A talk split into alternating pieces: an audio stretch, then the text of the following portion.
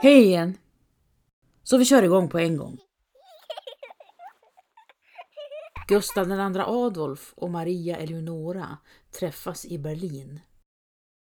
Maria Eleonora blir upp över öronen förälskad i Gustav Adolf och vill omedelbart följa med honom till Sverige. Jag undrar varför det heter upp över öronen förälskad, säger Sancho Panza lite trevande, som om man doppas ner i förtrollat vatten och sen förlorar förståndet. Ja, men håll med om att det ligger någonting i det. Man blir galen, omdömeslös och lite manisk. Usch ja, Don Q, så du säger. Maria Eleonora surar och snövlar när hon inte får resa med Gustav Adolf norrut utan tvingas stanna hemma vid. Inte speciellt prinsessaktigt. Eller hur? Utbrister Sancho Panza. Och absolut inte svenskt, svarar Don Quixote. Maria Eleonora håller inte inne med sina känslor och nordborna som är vana vid mer kyla och självkontroll chockeras. Maria Eleonora reser senare till Sverige tillsammans med sin mor och sina systrar. Känslorna håller i sig. När Gustav Adolf är hemma skiner Maria Eleonora av glädje och fröjd. Men så fort han lämnar landet igen förvandlas hon till en blöt fläck av tårar. Ty så stark är hennes kärlek, fyller Sancho Panza i. Kan du inte tänka dig en annan anledning? svarade Don Quixote. Som vad då? Vad skulle det vara? Ja, Maria Leonora hade hamnat i ett främmande land byggt av snö och is. Det var kallt överallt i slottet och hon förstod inte språket. Kanske upplevde Marie Eleonora att hennes kärlek till Gustav Adolf var starkare än hans till henne. Men nu spekulerar jag bara, Sancho. Gustav II Adolf och Maria Eleonora gifter sig i slutet av juni 1620 och året efter föder hon en dödfödd dotter. I oktober 1623 föder Marie Eleonora sitt andra barn, ännu en dotter, som får namnet Kristina Augusta, men som endast lever i elva månader. 1625 föder hon ännu ett dödfött barn, en son den här gången och varje gång är sorgen lika bottenlös. På våren 1626 står det klart att Maria Leonora återigen är gravid och frågan, som man inte kan ställa högt, är hur många besvikelser drottningens känsliga och överspända nerver tål. Barnet föds i mitten av december den åttonde påstår vissa, medan andra hävdar den artonde.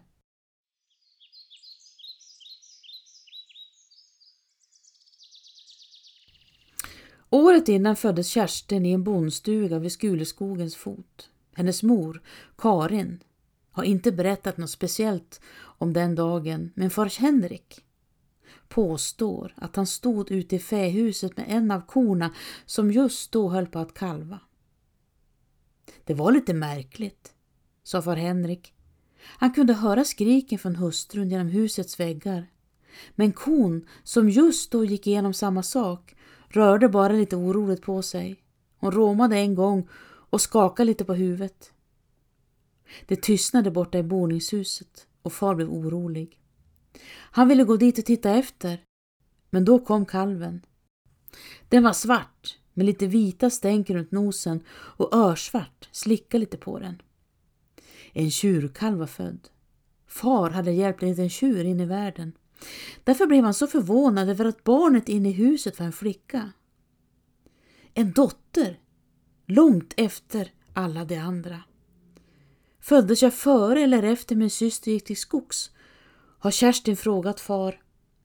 Du föddes innan vår Britta försvann, det stämmer, svarade far. Men sedan ville han inte prata mer om just den saken. När Kristina anländer ett år senare ligger isen blank på Riddarfjärden. Är det en prins?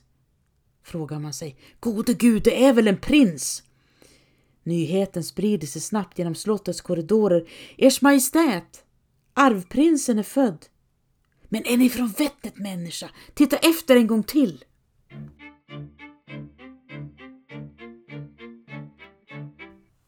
Kristina på slottet är sex år när hon skriver på latin till sin far som ligger ute i fält. Kom hem så fort ni kan, kära pappa. Kerstin, vid Skuleberget, förmår så småningom, flera år senare, formulera sitt namn med skrivna bokstäver. Nåja, hon kan rabbla några verser ur Bibeln också om det skulle bli nödvändigt. Kristinas kön diskuteras fortfarande. Nog är det väl märkligt att jordegumman såg fel, den kunniga människan, eller är någonting på tok med hennes kungliga majestät? Kerstins kön bryr sig ingen om. Men däremot spekulerar man kring mor Karins ålder. Hur gammal är hon egentligen? Inte lika gammal som Abrahams hustru Sara som var över 90 när Isak föddes. Men nu har hon passerat 50. Det måste vara mot naturen. Kvinnorna som vistas uppe på slottet ägnar hela förmiddagarna åt sin morgontoalett. Det kan ta flera timmar att få alla detaljer på plats. Morgontoalett, skulle Kerstin vid Skuleskogen fnysa. Menar ni? När man klär på sig och stänker lite kallt vatten i ansiktet. Skulle det ta flera timmar? Är ni galen?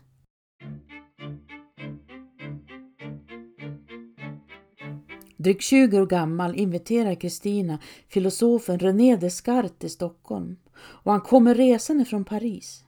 Cognito ergo sum. Jag tänker, alltså är jag. Om Kerstin från Skuleskogen suttit med vid bordet hade hon inte begripit många ord. Eller rättare sagt, inga alls. Konversationen förs på franska. Men om hon skulle begripa hade hon fnyst åt René Descartes bevingade ord. Jag tänker, alltså är jag. Dumheter! Det är väl klart att jag finns!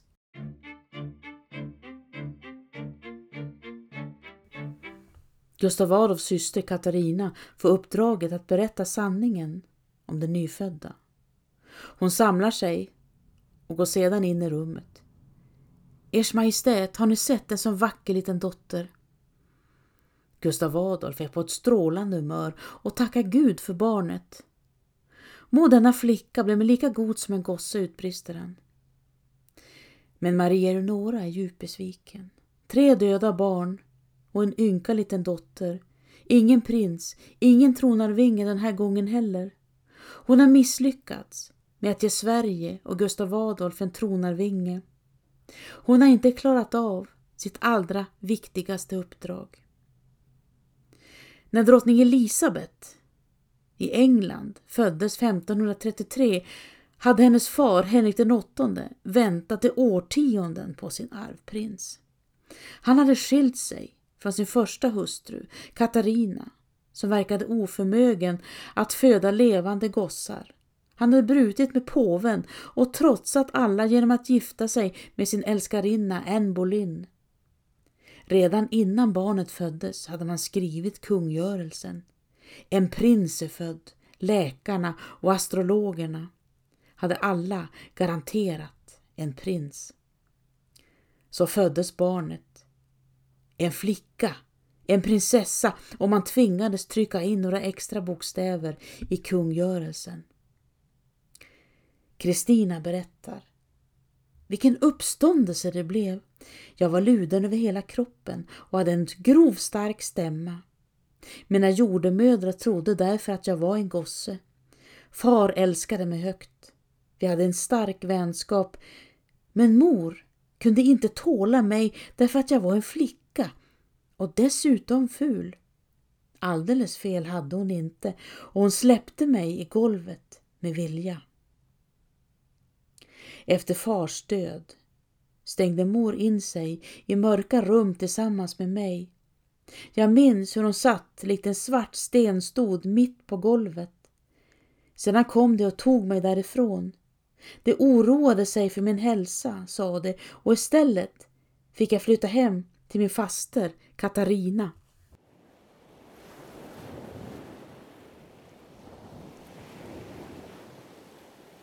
Mor vantrivdes i Sverige och rymde året efter. Faster dog när jag var tolv och efter det turades en lång rad kvinnor om att ta hand om mig. Det var noga uttänkt så att jag inte skulle fästa mig vid någon särskild av dem.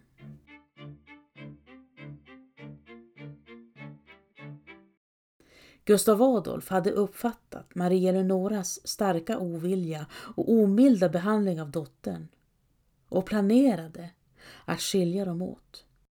Kristina igen. Min far hade lovat mig en utbildning som en prins och det fick jag. Vid 20 behärskade jag latin, franska, tyska och holländska. Hennes Majestät är kung och måste manligen respekteras, slog riksrådet fast. Jag hade inte mycket gemensamt med andra kvinnor. När jag lärde mig att fäktas och skjuta fick de lektioner i hur man uppför sig. För mig tog morgonbestyren sällan mer än tio minuter och jag satt som en man på hästryggen med en fot i varje stigbygel. Moment 22 säger Don Quixote. Kristina uppfostrades till man men förväntades vara kvinna samtidigt som det var hennes plikt att uppträda som en man. Kristina igen. Det var länge tal om att jag skulle gifta mig med min kusin Carl Gustav. Vi gjorde långa ridturer tillsammans och lovade varandra trohet och jag skrev till honom. Jag väntar på dig och är dig trogen. Jag kräver också obrottslig trohet från dig.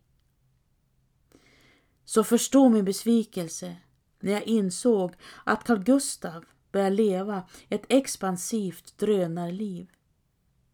Jag avslog givetvis hans frieri. Jag vill ju inte att en man ska umgås med mig som en bonde brukar sin åker. När kärleken lever endast som förpliktelse är den död.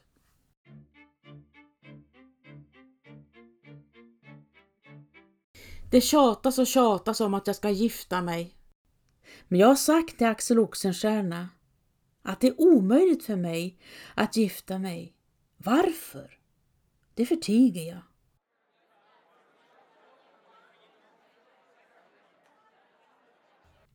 Filosofen René Descartes kom till Stockholm. Inte bara sådär, utan jag bjöd in honom. Det gällde att passa på, så jag krävde att våra lektioner skulle börja tidigt om morgnarna och pågå i många timmar. Men Descartes otrivdes. Han frös och påstod att svenskarnas kynne är som en isbit. Jag förstod inte att han var så sjuk, inte för han nästan var död.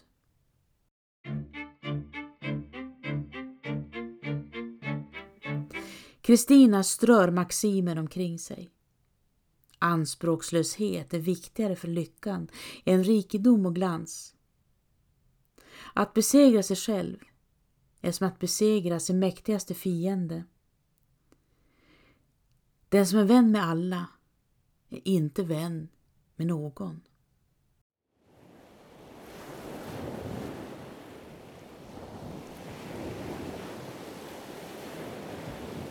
Plötsligt var mor tillbaka i Sverige igen och hon ville att vi skulle umgås ofta. Nu var hon en lycksalig moder, påstod hon.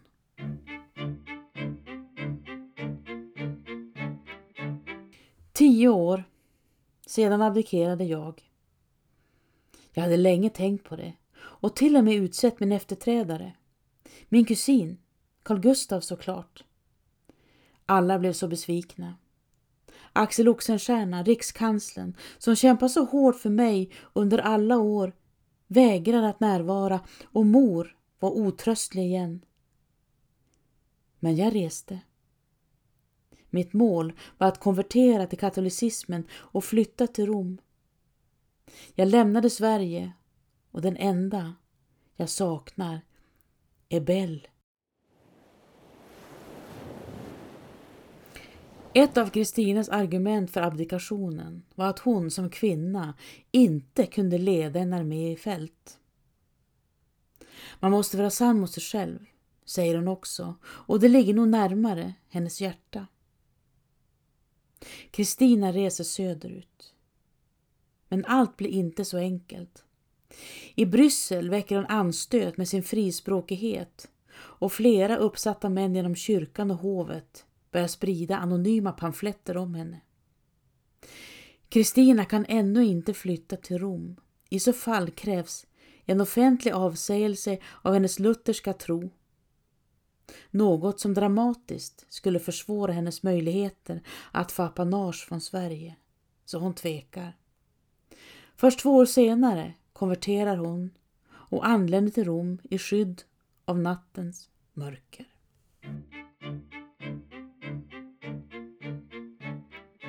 Bell, skriver Kristina i brev. Om det vore mig tillåtet att råka er, Bell, men jag är för evigt dömd att för evigt älska och dyrka er utan att någonsin råka få er. Jag kan omöjligt gifta mig, hade Kristina meddelat Axel Oxenstierna. Varför förtiger jag? Tankarna går osökt till Bell, Ebba Sparre, Kristinas goda vän och sängkamrat. Mångas tankar går till Bell, men inte mina. Kristina var intelligent och tänkte säkert i betydligt vidare cirklar.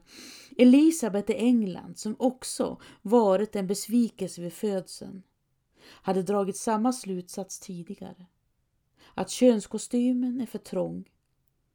En kvinnlig regent är gift med sitt land, ingen annan. Äktenskapet kräver underdånighet av kvinnan och det är omöjligt en kvinnlig regent. Det är troligt att Ebba Sparre, eller Bell, är en av de viktigaste personerna i Kristinas liv. Det är möjligt att de älskar varandra. Men den kärleken tål inte dagens ljus, vet de båda. Att sova tillsammans behöver däremot inte betyda någonting annat än när man just sover tillsammans. Slotten är kalla och dragiga att dela bädd ger ett betydande värmetillskott. Och Magnus älskar Olof och Olof älskar Magnus, säger Don Quixote. Vad tror du händer Sancho om det ertappas? Ja, det måste väl vara det grymmaste, bilan och stegen. Det är rätt Sancho, svarar Don Quixote. Men om Maria älskar Magdalena och Magdalena älskar Maria, om det blir påkomna. Ja men så dum du är Don Q. Samma sak med undantag för stegen. Det hade blivit bål för de båda istället. Fel Sancho. Då händer ingenting. Va? Nej. Om det är kvinnor finns ingen lagstiftning.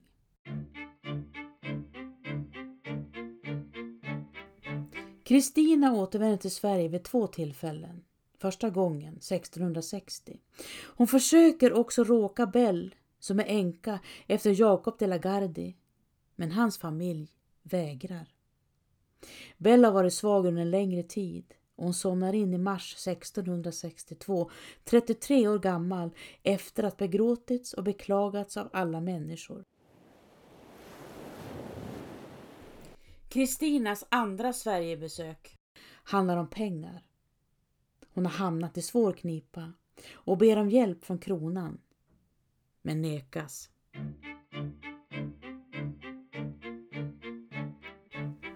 Även i Rom väcker Kristina anstöt genom sin frispråkighet. Men i Rom blir hon också nära bekant med kardinal Decio Assalino. De delar många intellektuella intressen som teologi och juridik. Det är lika farligt att visa människors godhet som att smeka ett vilt djur. Skrev Kristina verkligen så? frågade Sancho Panza. Ja, precis så skrev hon, svarade Don Quixote. Det är ord från en människa som har blivit sviken om och om igen. När du säger det så. Kristinas far dog. Hennes mor stötte bort henne. Fasta Katarina dog. René Descartes dog. Axel Oxenstierna sköt henne framför sig, men inte utan förväntningar. Carl Gustaf visade öppet att han föredrog alla flickor. Så vem fanns där för henne? För Kristina?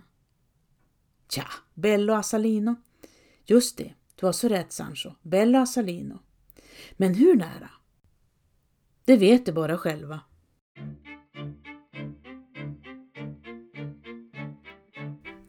Efter många års letande hittade professor Marie-Louise Rodén ett brev från påven till kardinal Assolino där han uttryckligen ber Assolino sluta besöka Kristina om nätterna.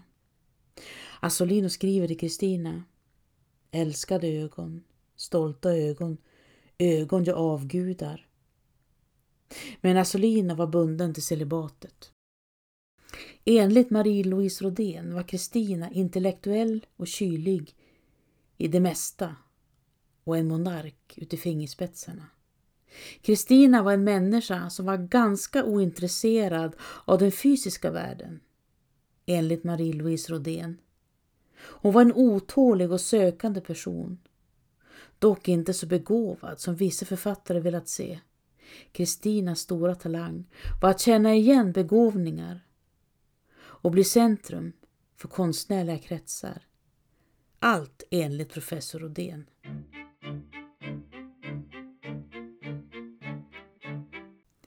Kristinas kön ifrågasattes ända från födseln och väcker fortfarande undringar.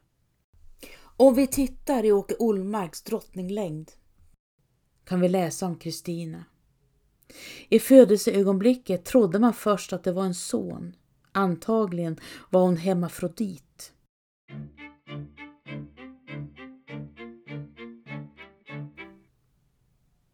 Äsch då!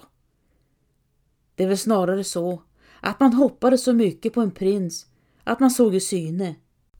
Utbrister Sancho Panza.